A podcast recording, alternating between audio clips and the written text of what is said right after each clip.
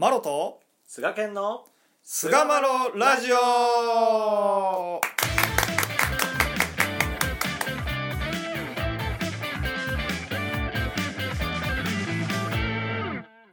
さあそれでは始まりました。第535回菅マロラジオ。はい、えー今回は心意気がコロッと違うというお話をしていきたいと思います。どうぞよろしくお願いいたします、うんお願いします。心意気がねうん。菅健の心意気がコロッと違うんやという話をですねこうしていきたいなと思うんですけれどもありがとうございます。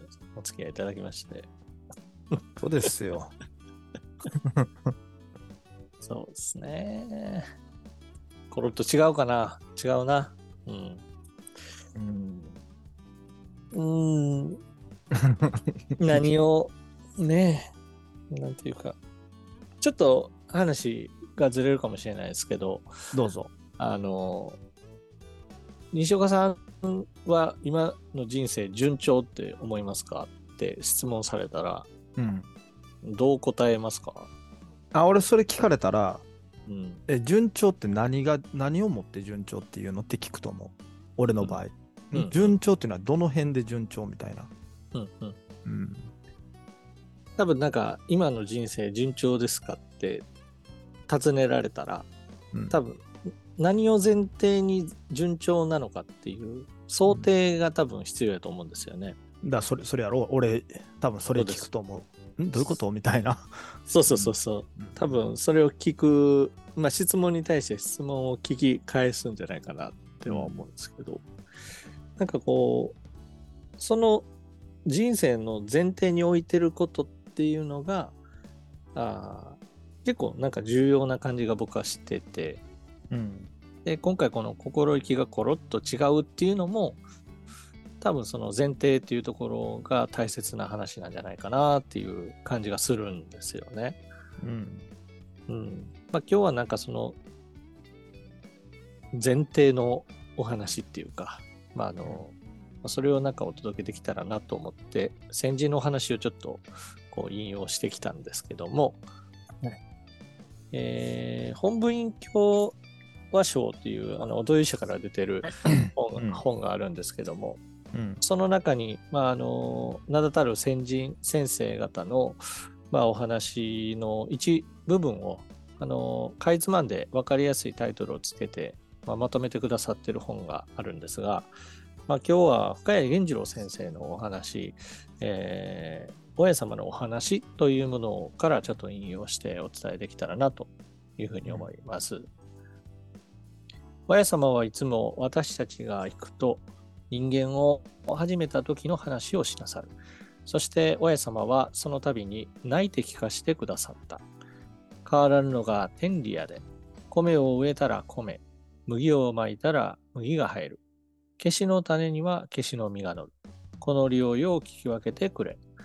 人間は人間が産んで、一人大きなって、偉くなれば我が力で偉くなったように思うが、それは大きな間違いやで。人はどうでも我さえ欲ば、あ我さえ欲ばという心ではいかん。皆、皆神様の可愛い子供や。我が身が可愛いように、人さんを可愛がってやっておくれ。えー我があってはならんで、欲があってはいかんで。世の中にカナンに会うて裸で泣くものもある。盗難にあ出会って難儀するものもある。なんでこのような目に遭うか。この理をよく聞き分けておくれ。神は可愛い子供に苦労をさしたくない。皆の心意気がコロッと違うからやで、と聞かせてくださったとうんいうお話なんですけども、うん元はじ、まあ、深谷源次郎先生と親様とのそのやりとりっていうところから、まあ、話されたその内容をかいつまんで、えーお伝えくださっているんですけども、あの元始まりの話から、もう貸し物、借り物の話、そして特に、えー心一つが我がのりという部分を、こう、本当にこう私たちに分かりやすいように、えーお伝えくださっているなという、まあ、お話であります。うんうんそうだねうん。ままあ、俺この話でやっぱこう印象的なのは泣いて聞かせてくださったっていうのがね、うんうんなんか深谷先生もそれはすごいこう印象に残っておられるんやろうなっていううんところなんやけどね。うんうん。で、すごく簡単な話をしておられるよね、深谷先生には。うん。米を植えたら米、麦をまいたら麦が生えるって言って、まあ、それは今のわわれ俺と、俺でもやっぱその、そういう話するしね、やっぱり。うんうん。もうほんと、天然自然の成り立ちというかね。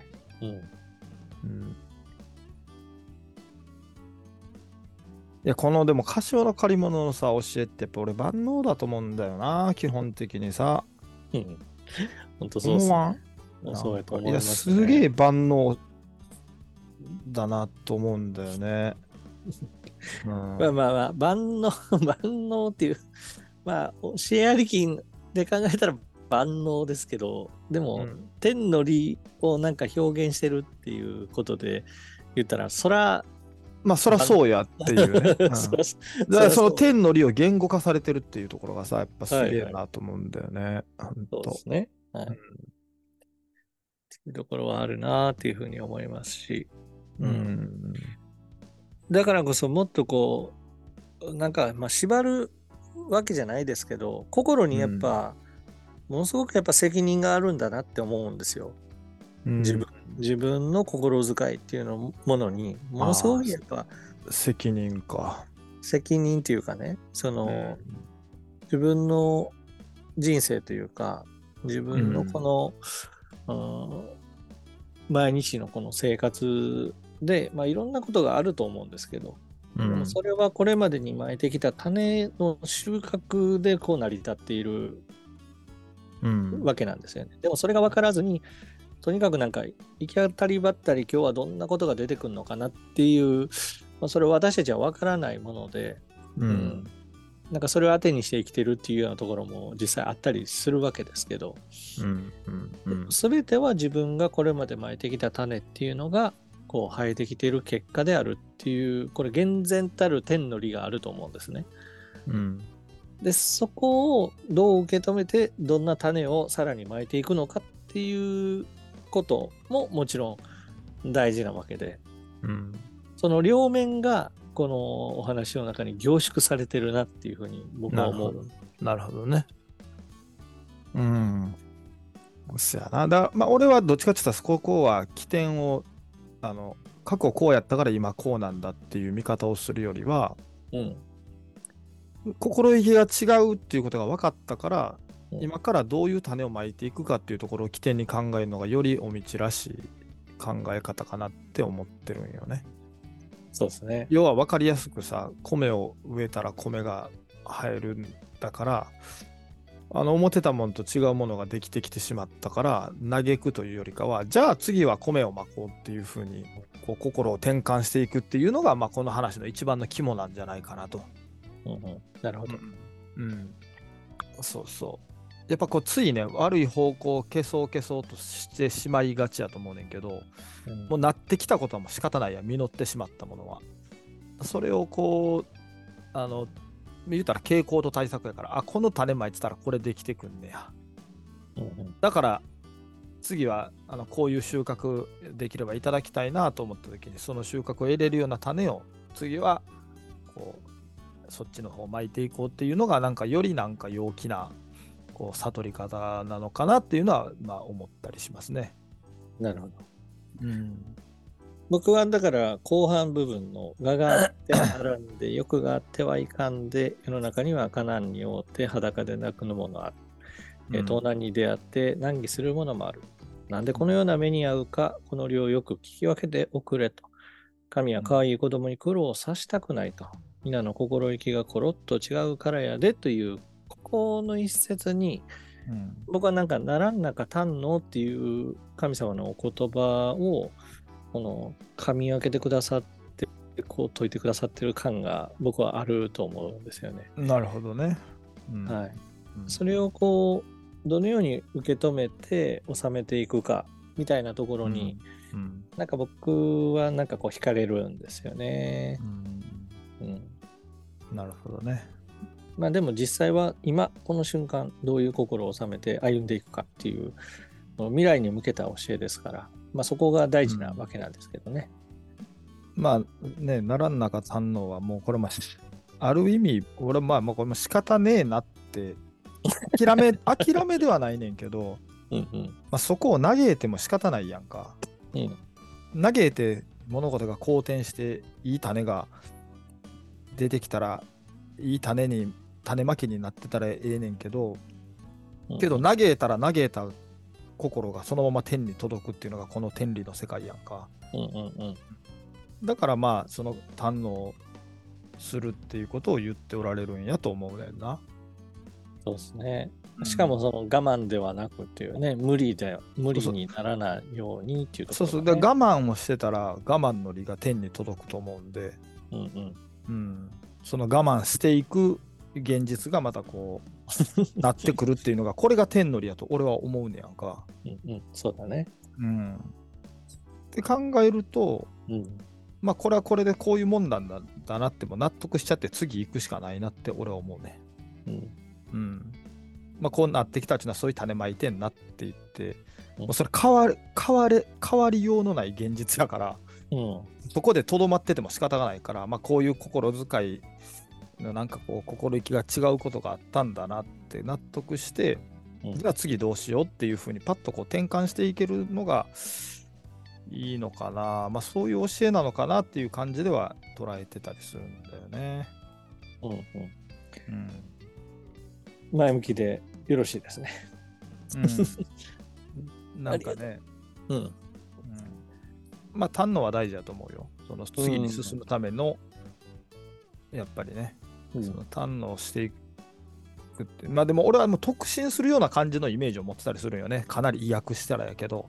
うんうんまあ、こうなってきたのも、まあ自分の、あの、言うた、まいた種でこうなってきてんなって嫌やったら、まあこれは自分のもんやからっつって納得しちゃって、うんそこで消化しちゃうみたいな感じのイメージかな、なんか。うん。うんその消化っていうのがすごい大事だと思うんですよ。うんなんかお道の中で、その胆能っていうのがこう、まあ、前面に出過ぎてるっていうところがある弊害として、何が起こっても、だた例えば自分にとって、まあ、よろしくない出来事、喜べない出来事が起こった時に、でもそこをなんか何も思案せず、でも結構なんやって言って、ただ、うんその無条件に喜びに変えようとしてしまうっていうところってあると思うんですよね。まあね。うん。それをやっぱりしっかり受け止めて消化した上でこう心意気を心の向きを変えていくっていうところが、うん。まあ、僕今うん話聞いてて思いましたね。大事なんじゃないかなって、そうそう。だから、まあ、俺は結構そういう、なんていうかな、現代人が使う言葉に変えたがるやんか。うんうん。こっちの方が自分が理解しやすいからってなった時に、うん納得するってことやと思うねんな、俺なんか。無理に喜ぶっていうか、納得して、まあこう、こうなってきたのがこれだなって納得したら、うんまあ、喜びが湧いてくるかどうかちょっとわからんねんけど、うんでも、そこにもわだかまりはなくなるわけやん、なんか。納得しちゃうとさ。うんうんうん。なんでやねんと思ってんのが納得できひんわけでさ。そこをこうねうん納得できたら、なんかうんよしと。